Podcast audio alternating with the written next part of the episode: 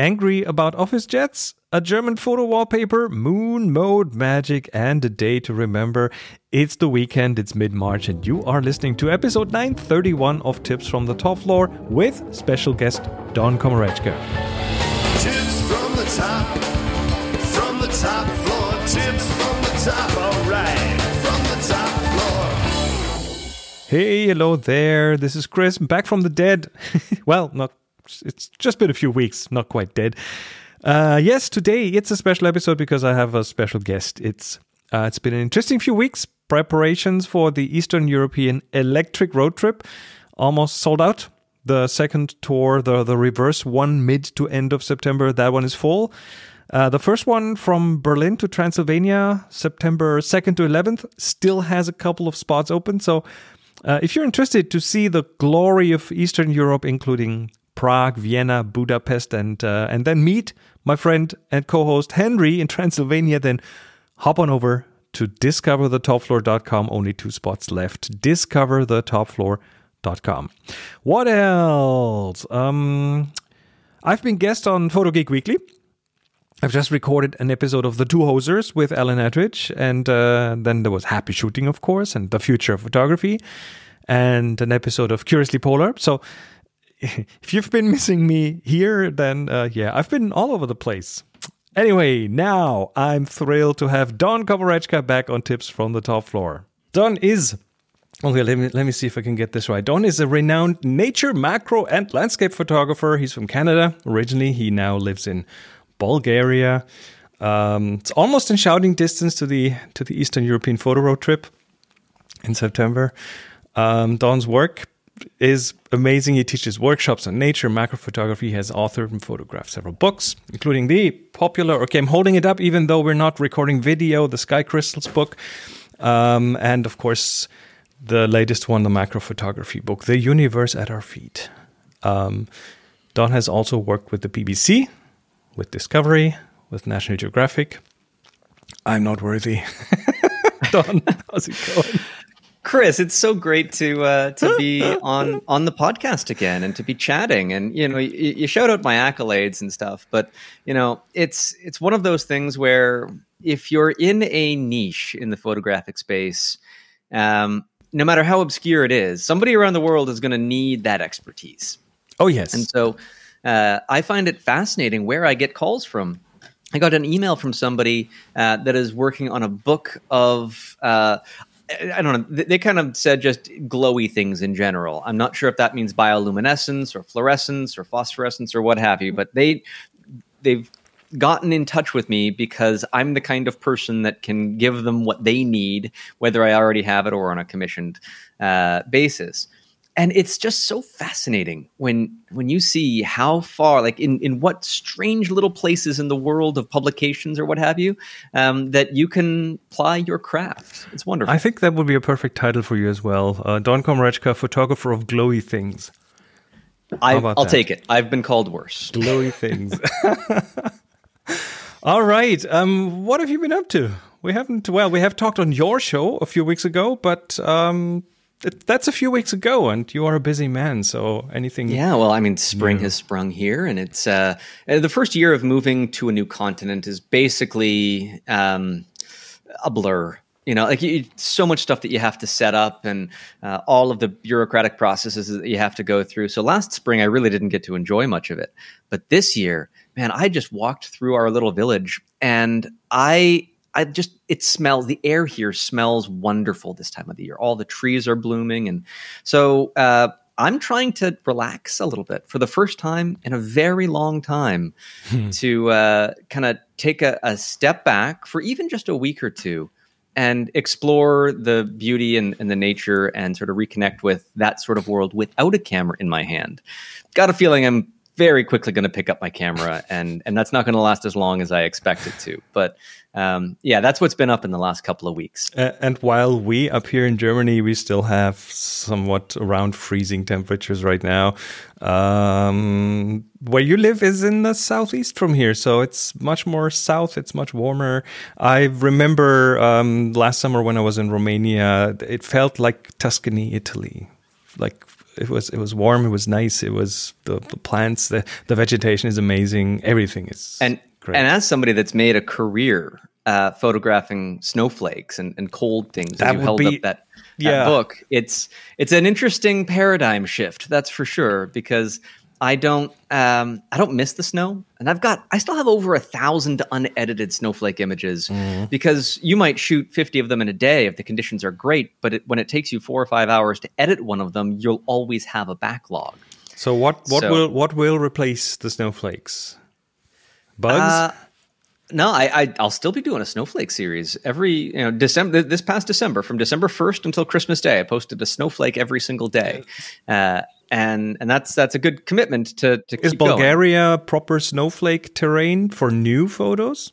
In our backyard, no, we're close to the Black Sea. But the Bulgarian landscape is basically seven distinct mountain ranges um, and and a coastline, and it's got some really great ski resorts. Um, I I haven't been to Bansko yet, but it's uh, it's in the center of the country, and it is one of the uh, the greats in Europe. So, I could could I make it a business expense to go to a, a four and a half star resort in the mountains? Uh, I I think that's a possibility. Wonderful. Awesome. So, for this episode of Tips from the Top Floor, I've picked out a few topics that I found interesting and that you might have a few things to say on as well. Let's dive right in. And the first one is it's HP. I used to work for HP many, many moons ago. And um, Oh, and this will be good. well, no, I've nothing nothing to do with them anymore. Um, and I'm kind of glad when I read the next thing because HP is ratcheting up their DRM with new printer firmware. There's like uh, some some of the OfficeJets now require the presence of an HP chip in the ink cartridge- cartridges to print at all. So that has brought in quite some frustration from some customers um, because as we all know, yes, if you if you print photography, if you want the best possible outcome, the best lo- longevity in terms of UV protection and ozone protection, it's often ad- advisable to use the proper inks, the proper papers, because they have been tested together and so on. But if you use an OfficeJet in an office context with the odd table or chart or whatever that you print out, um, a lot of that happens with refilled ink and with third party cartridges because uh, it's just so much cheaper. Because let's uh, let's let's be real here. Um, those ink cartridges cost an arm and a leg. So Well, part of it, though, Chris, if I'm not mistaken, uh, for those simple desktop printer setups, when you buy the ink cartridge, you're also, and this isn't universally true, but you're also buying the print head as well. They kind of bundled them together. everything is in there pretty much. Yeah. yeah. And I, and I've spent I've spent uh, a week in an, uh, actually back in 2008 I spent an entire week in uh, an HP development and test lab for their printers in San Diego, and the, that's that's where they have these big UV chambers and ozone chambers and things, and they test their own inks and papers and and and third party inks, refill inks, and those refill inks are often a lot worse in terms of um, light stability and so on. So some of those might fade after a week or two in the sun. So uh, th- there is a reason. Uh, that le- at least HP gives that as a reason the customer experience is so much better with our original inks and so on.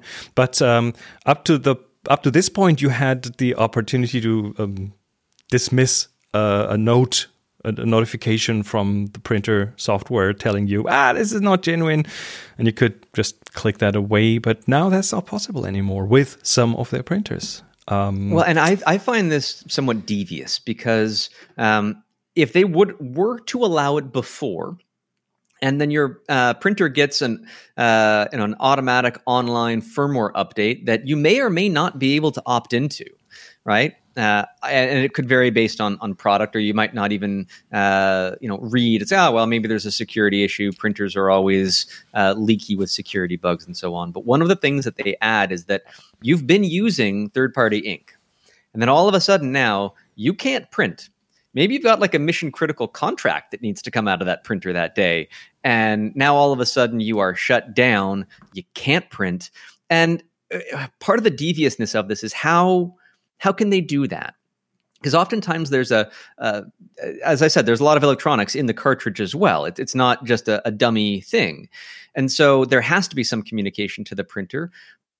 What if what if they put a little secret handshake in there that they put it in the chips in the cartridges but never activated it in the printer in any way such that the third party cartridges could get along just fine until HP decides one day to flip that switch to send the cartridge a particular code expecting a particular response back. And when that is not given, well, it's not an authentic cartridge anymore. And thereby, you have been not giving us the money that we think that you should. And uh, therein lies the frustration. Initiating self destruct sequence. Boom. well, it, and and of course, you they they they're trying to argue that the, the whole business model that's the Gillette business model, right? You buy the printer for almost nothing, and then they make up uh, they make the profits with the ink, and uh, and sometimes the, re- the the refill costs as much as an entire new printer with a with a entry level quarter filled cartridge or something, and um, and that of course kills their business model, and they are trying to make money. So, but they're, they're not they're not the only ones. And uh, I had a Canon printer, and I've got a, a, brother one now that uses these refillable uh, little ink bottles that uh, you just you know fill it in and, and so on. Um, and the Canon one that I had in the past, it would give me an error code saying that the absorption pads that uh, soak up all of the used ink, yeah. that they had been saturated. And then now you need a new print. and no, no. Then, then it put up a code that you had to call a service technician to deal with, and the service technician uh, call would have cost eighty percent the cost of a new printer. Yeah, so but all I had to do was play some, uh, you know, button dancing on the print, like pressing certain buttons in a certain order, cleared the arrow, printed perfectly fine for another Yeah. eight months until the error came back. I had printed off that button pattern, kept that uh, stuck underneath the printer for when I needed to do it again, did it, was fine again for another eight months or so. These companies are just frustrating. I, I, I think, and by the way, we have a we have a Canon uh, laser printer here, a color laser, and um, a- as nice as that is, it keeps reconfiguring its own network stuff periodically. So you end up with your printer not being named Canon laser anymore, but Canon laser two four colon three four, and it, it, it adds on numbers and hex numbers and stuff at the end of the name, and it turns really unwieldy, and then it doesn't work. I think the whole printer field, the whole printing field is is ripe for disruption. I want I want some white knight to ride in and just swoop it all up and make it good and nice and easy to. Anyway, let's go on to the next topic. um, so uh, this th- th- this is for you, okay? Th- There's a very bizarre copyright case in Germany. Um, happened a few months ago. Uh, uh, the link goes to a German article. Throw that into DeepL or or Google Translate. Um, and it's a it's a photographer who shot a photo that he licensed to a photo wallpaper manufacturer. Okay, so could could be you, could be one of your soap bubbles or or sky crystals or anything. So you license that to a manufacturer. They make a wallpaper out of it. The, the, those were, by the way, very popular in the 70s here in Germany. I, I think they're making a comeback right now. So big, big print on the wall somewhere and an Airbnb host, I think, or a holiday home host, um, she put photos of her property on one of those Airbnb-like sites, as you do. Like you have to Yep. show what you're what you're renting out. And, And and one you of- shouldn't, in this case, be. I don't, know whether you should or you shouldn't be concerned um, about copyright issues in that regard, and that's what this case is about, right? Well, what happened is one of the photos included that wallpaper in the background, right? It's, it was not the main thing. Yep. It wasn't framed up as a reproduction. It was just part of the room. And uh, the photographer saw it and sued her for copyright infringement. She bought that wallpaper from a wallpaper manufacturer or from a store, put it on. Uh, the photographer sued her for copyright infringement and won. Is okay. So so so me as someone who might be, I don't know, I, I could be renting out something. I could have a artwork in the background. I could be in the same situation. It cost her, I think, a thousand euros. Um, and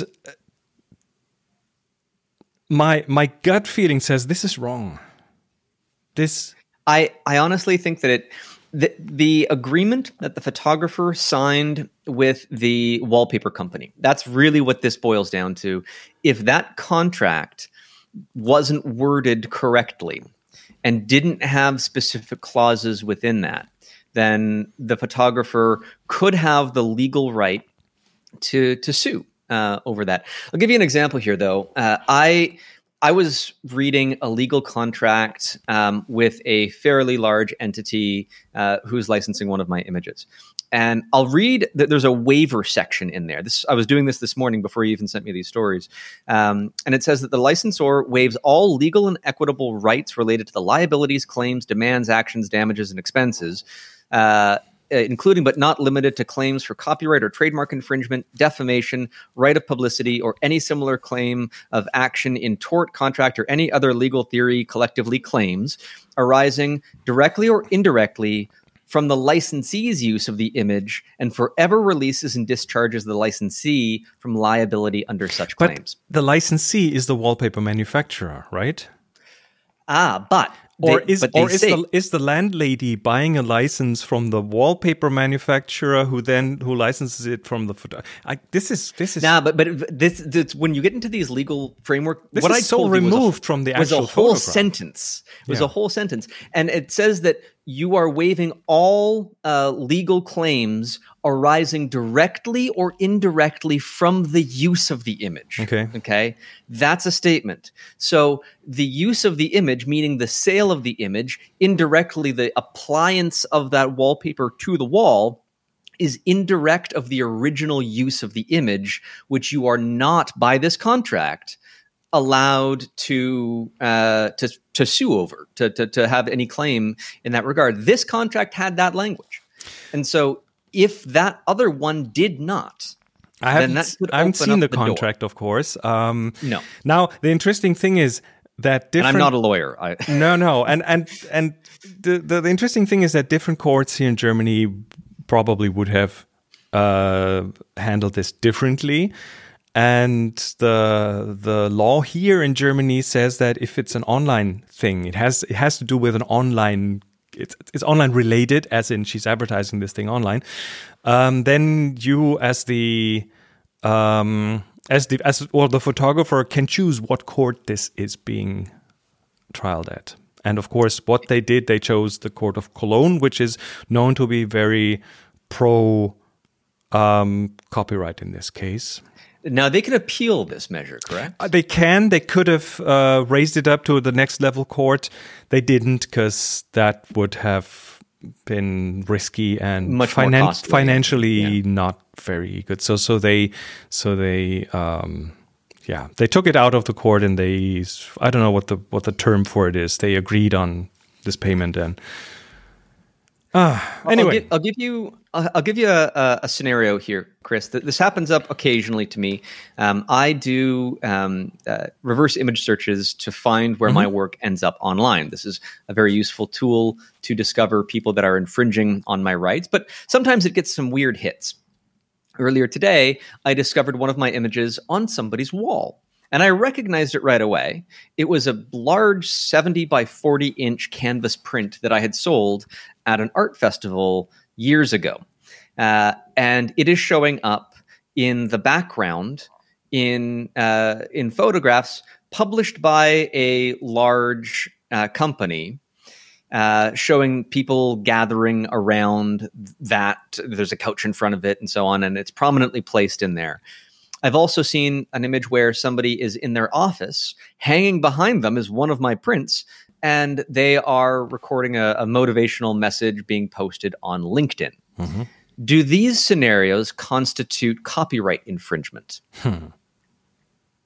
So tho- those are those are the actual photos, you, the actual prints you sold. Those are not Yes. pictures ripped from online and self printed. No, they legitimately purchased they, them. They purchased them. Well, okay, then that that comes down to the contract. What did they buy? There wasn't one. It was just cash in one hand, artwork in the other, and an exchange. Um, and and so in that scenario, I mean, do, do people know that they don't have a right to reproduce it, and then technically taking pictures of it is reproducing it? Uh, how semantic do you want to get about the law versus people that are technically also your paying customers at that same time? Uh, and I guess it would boil down to whether or not the usage is commercial in any context. Um, say, if somebody bought the print and then hung it in the front lobby of uh, of an office and then is using it in all their promotional material and it's getting that type of commercial uh, level exposure, I think would be a different scenario here. Um, but again, I'm not a lawyer per se, and And- uh, and and the the courts decide these things unusually. And of course, this is also very dependent on where you are because uh, the whole uh, law around copyright will be different in Germany, in Bulgaria, in Canada, and so on. Anyway, next up Samsung. I love this one. Okay, so so I, I came across this. This has been over social media everywhere and uh, in photography circles. This is about Samsung and moon photography. So the S twenty three Ultra is a mobile smartphone, Galaxy Yep, their flagship. Flagship, one thousand x magnification. It has a periscope lens in it, and and of course, uh, what what what do people want to take photos of? The moon, because you cannot take pictures of the moon normally with a with a smartphone because it gi- gives you a black soup with a white overexposed dot in the middle. Now you can zoom in, you can get the moon filling the frame, and the phone will do things for you. It'll it'll it'll notice, oh, this is a very far away object. It'll look at it and say, oh, that's the moon, and it will focus at the maximum distance at infinity. It'll it'll set the focus the exposure. It it, Yeah, yeah. it drops the exposure. It locks on the moon with the with a super stabil, stabilizer and so on, and then you take a picture of the moon, and that is awesome. And other phones have done that too. And there were always discussions around: is there some fakery going on? Is there some weird? Because the moon shows us the same face more or less all the time, so um, you could very or relatively easily have a database of moon photos in there and just swap them out. You need some semantic analysis, like, okay, oh, this is the moon. I recognize it because I have an AI built in and swap it out. Um, and that's the question. It was the question with other phones in the past, and it's the question here again. So um, the link for Huawei this did it before, right? And now it's Samsung. I think Huawei did it, yeah. And, and there were those questions, and there were there were people who debunked the claims that they were faking it. Um, lots of experiments. Of course, you don't really find out from the companies themselves what exactly they do. Um, but but MKBHD Marques Brownlee has uh, released a video um, with uh, yeah some experiments. He he recreated some experiments that others have done, and here's how this experiment goes. You put a photo of the moon on a computer screen across a couple of rooms far enough so the phone has to focus far away. You've got like a big con- conference hall type thing. Like it's Yeah. a big space. yeah yeah. And and and you have it far away enough that the phone goes oh this is far away. This is infinity and it recognizes it as the moon. And then it gives you a very good picture of the moon. So far so good off that screen right? All the parameters are right. But then what they did is they put a blurry photo of the moon on that screen and the phone did its thing. It says, "Oh, that must be the moon. Let me set focus to infinity. Let me drop exposure. Let me lock on, lock on the stabilizer."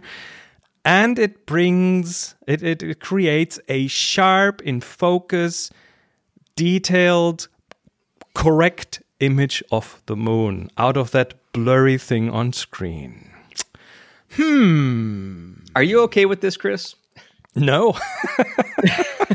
okay, so so th- there's there's AI involved. AI is everywhere now. Um, but just just for recognizing that that is the moon, right? There's some some. It's not even pattern matching. It's more like um, some heuristics of sorts going on there. And uh, yeah, that's one of those use cases. I don't know if there's others, but it seems from the outside that there is some weird reconstruction fakery going on here. fakery is the thing that I'd like to focus on here too, because I, the thing is, the moon is the moon. I photographed the moon. Chris, I'm sure you photographed the moon. Pretty sure every photographer at one point or another has pointed their camera at that big white circle in the sky at night. Speak for it's got- yourself. of course, everyone. I think I can it. speak for everybody at this point, but the, the the idea is that okay, everybody wants a great picture of the moon. When you take a picture of the moon with this particular device, it's no longer your picture of the moon. It is a picture of the moon, and I don't feel like I'd be able to take any sort of ownership of of the resulting data that it creates. But on the other side of things, how many layers go into a lidar assisted iPhone photograph with so much different massaging of pixels and information to smooth this to enhance that to and then it the, the end result though and I think this is the key difference is that that's my picture regardless of what has been massaged and and supported by by the software in that magic box I call a smartphone um, it's doing it to my image to my scene specifically in a non-unique non-repeatable way and that I think I'm okay with to some degree. I mean, it all depends on the context and the subject. But when you're just blanket replacing data with something that you think should be there that isn't, then yeah, I don't think I'm okay with that either. we, we could we could we could go even further and say, okay, what happens if someone makes makes that picture into some I don't know a print that they sell, a book that they sell, and then Samsung goes after them for copyright infringement. Oh, that would be devious. That would be I, very- I, I, I think that would be uh, Samsung would be roasted in the court of, Of course. public opinion, Of course. before anything would get to the court of law. So- but yeah, or maybe the photographer who provided Samsung with those photos. Now we ooh, could this is getting salacious. layers all the way down. Um, but but okay, we are we're talking amongst photographers here, right? Um, my mother, who's really good with technology, she uses the internet every day and so on. Um, she uses a smartphone, takes great photos with it. Um, would she think the same? Or would she be so happy that she can now take pictures of the moon? I don't think she would really care how this photo came to be. I I think I don't know if my mom were to take if she had this phone take a picture of the moon and she would say, "Don, you should have seen the moon last night. Here, I took a picture of you. I'm going to send it to you on whatever platform." Would you have the Um, heart to tell her that's fake? No, you wouldn't. Uh, I might. D- d- depends on depends on the mood. Uh, depends on how happy she is that she took that photo of the moon. I don't want to rain on anybody's parade. If if ignorance can be bliss in that moment, then maybe it should be. But that is also part of the problem that people think they're getting a version of reality that isn't there. And agree. I Well, I but- draw but- the line differently when it's a unique subject. You know, a photo of my family, a photo of the hiking path that I'm on, and there could be a beautiful sunset or what have you. Yes, enhance, enhance, make it feel like I had a professional camera and I was pressing all the uh, knobs and dials and buttons without me actually having to do so.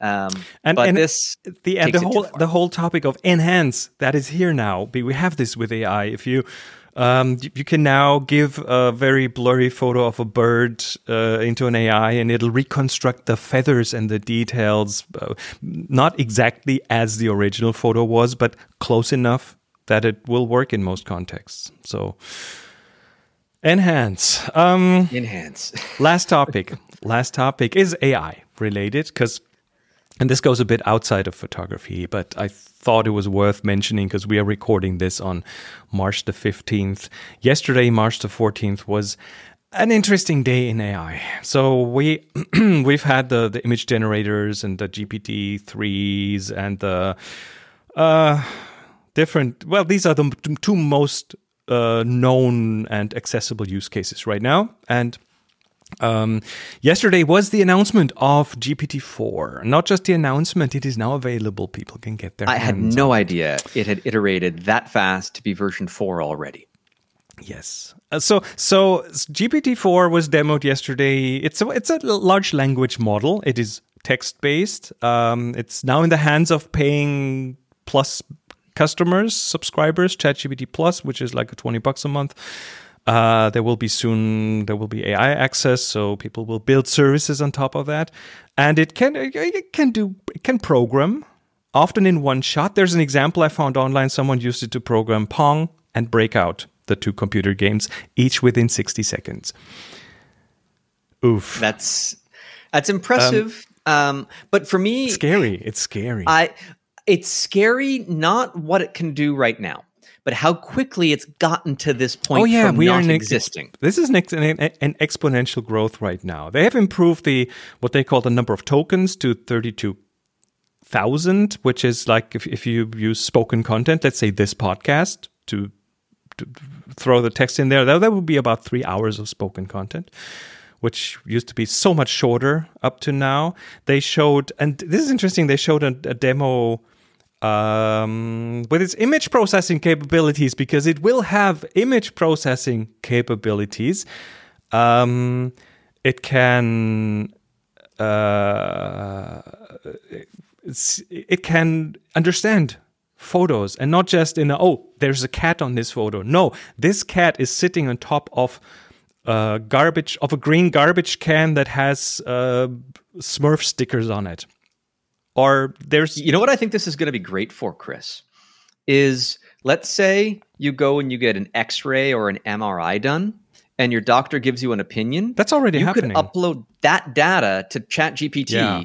uh, and it will give you a second opinion. You can tell them what the first doctor said, and you could say, "Don't say that. Tell me anything else this could possibly be."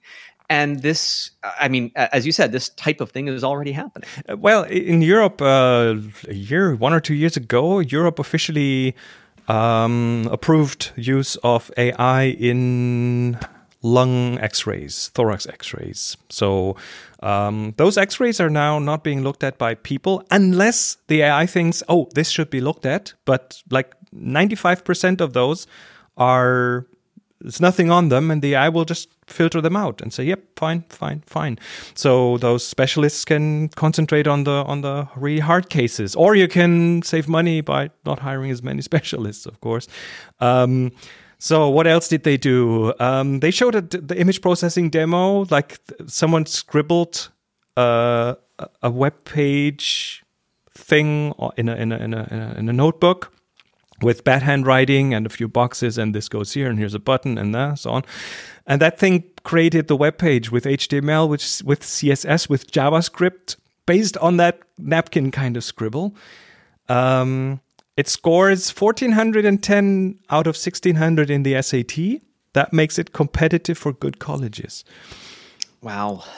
Um, So I, I think that when when we look back, once the singularity has happened, we'll realize that it was already happening right now.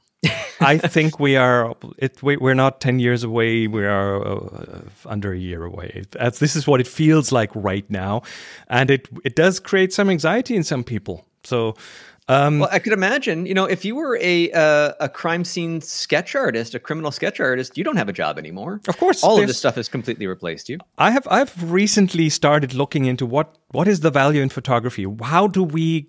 What is what makes photography value for whom? As in, will this job be taken by an AI? And there's there's this.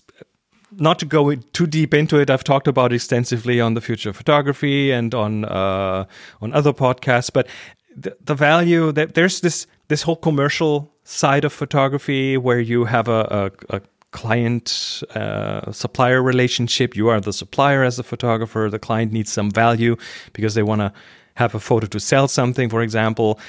There's a pool of suppliers they can choose from, and they will the, product photography is going away because now there are already websites where you train uh, train the AI on your product. Take some smartphone photos from different angles, and it'll be able to place it in the Sahara Desert or in the Arctic uh, with a click of a button. That is happening. That will go away. Stock photography will go away. Photogrammetry of like just taking smartphone pictures. I remember that being a thing almost ten years ago, and, photo- and it, it was in photogrammetry then. photogrammetry is now being replaced by NeRFs, new neural radiance fields, which are better, faster, taken over. So uh, anyway, that kind of photography is gone. There's of course the the entire field of documentary photography, which is going to stay because you want to document something. You cannot you cannot fake uh, uh, create a documentary photo. Um, Well, you, you you can fake it. It's unethical to fake well, it, but in which case do you want? Because then there's the other side of the spectrum, which is the personal photography. This is your holiday snaps, your wedding, your whatever. Weddings are a gray area between commercial and documentary. Um, and there, the value comes from what is in the photo, the memory that's depicted, the people that are depicted. And if you would train an AI on the on the couple at a wedding and create their wedding photos in the in the Caribbean, that would not have as much value as the actual photo at home because it's not a real photo, right? How about this? How, how, how about if we bridge the gap here a little bit? What if you hired an absolutely atrociously horrible wedding photographer? Their pictures are worse than using the original Canon Rebel in 2023 with the kit lens and everything on automatic. It is just spitting out garbage, and the person has no talent whatsoever. It's not even technically high resolution or high quality. But could you then uh, and, and shame on you for hiring that photographer. You should do better research. But let's say you're in this scenario. Uh, what if you could feed those images into an AI that would generate skillfully crafted uh, scenes with the same people in the same position, much better lighting, much more flair and drama and an artistry that the artist was lacking to begin with? Let me put this in a more devious scenario. Um, you are the photographer. you know you aren't a good Oh, there we photographer. go. You take those pictures, you do all the theatrics you need to do so people believe that you're a good photographer. You have the right looking camera. You you look the job.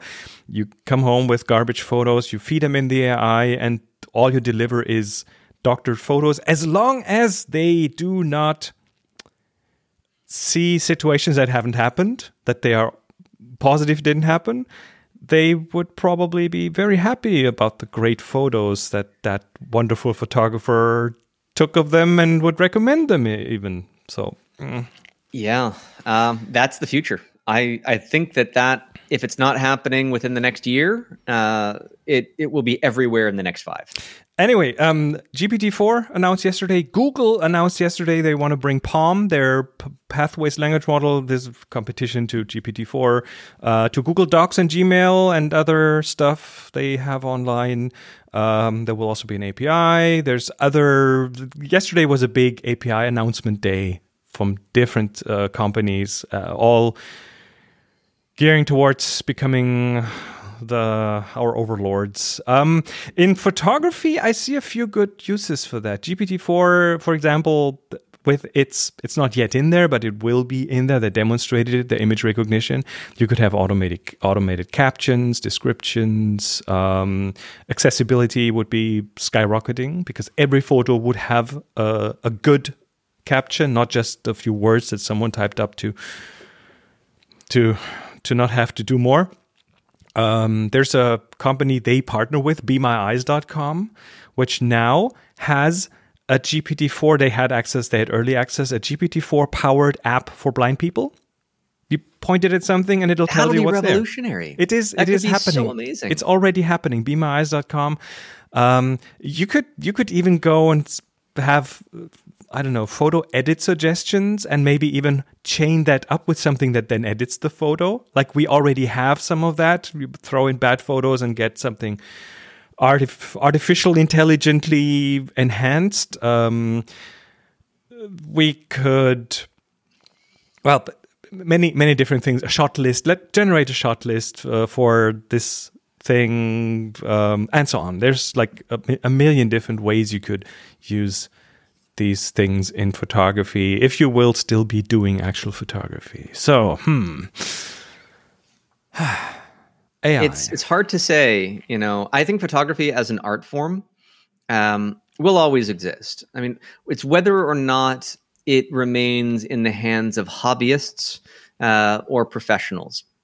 And I think that the the number of professional photographers, and we've seen this uh, for years, e- even before this AI revolution. I mean, how many newspapers actually have a uh, you know a, a staff photographer anymore? Maybe they have one, and and that's it. Where there used to be an entire department for that particular purpose. That's all gone away. And these professional photography jobs are continuing to decline. This is going to be another nail in that particular coffin.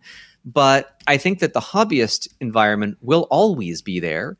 And I think the value that uh, anybody who has an interest in photography is partly in the genuineness of what they are capturing about the world around them. And, and that's that there's no substitute for that. I'm I'm with you there. Um, we are seeing a democrat democratization of things here, as we've seen before. Like publishing went entirely from the big pro houses to desktops. Uh, radio has been disrupted by podcasting. Commerce has gone online, so brick and mortar isn't as important as it used to be, and so on. Um, and photography will I, I i believe there will be more value for some circles more value being placed on actual photography on real photography because it's human made it's unique it's the same that you see kids now um, flocking to instax fuji instax because it's unique it's handmade it's one of a kind Analog. Yeah. analog and uh, niche it's it's another niche forming here but that niche My, my daughter, who's seven, loves the Polaroid Go that we have. Yes. and it's sort of like the Fuji Instax. Um, and uh, I had some film in it that was pretty much expired. Only a couple of the frames had turned out, and she was so excited when we were in a technology store recently, and she pointed to it and she said, "Daddy, we can get more film." And I look at the price of the film, and I'm like, "Not today. so We're gonna wait a while." So are our jobs in danger? Well, the the the the the the, the thing I heard recently, and I don't know who said it, but I'm using it here, is your job will not be taken by an AI. Your job will be taken by a photographer using AI. We're still Well, here to handhold. I heard somebody say AI. that.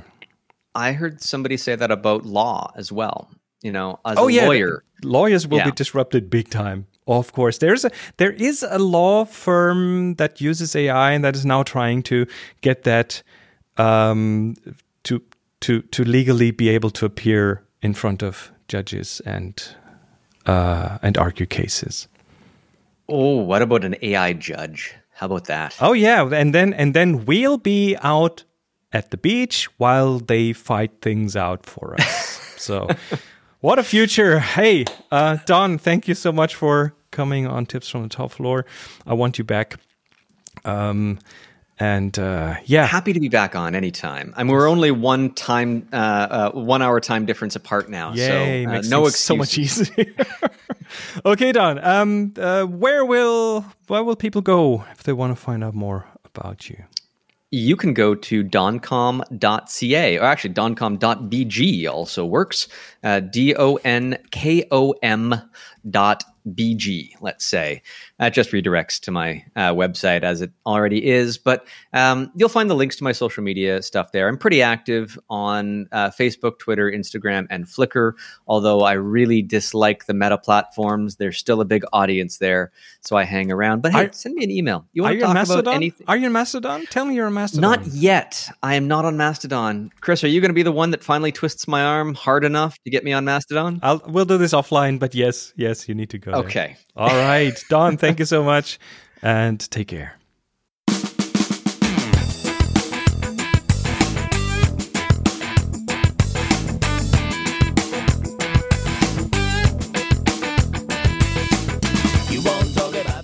That was it for today. Thank you so much for listening. Thanks for subscribing. Thanks for leaving a rating or review wherever you get your podcast. You are awesome. And of course, thanks to Don for stopping by. Make sure to visit his website as well at donkom.ca, D O N K O M.ca.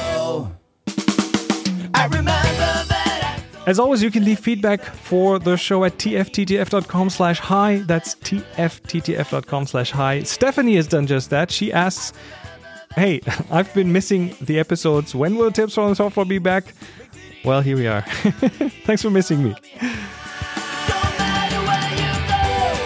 Uh, tfttf.com slash hi is where you can leave your feedback.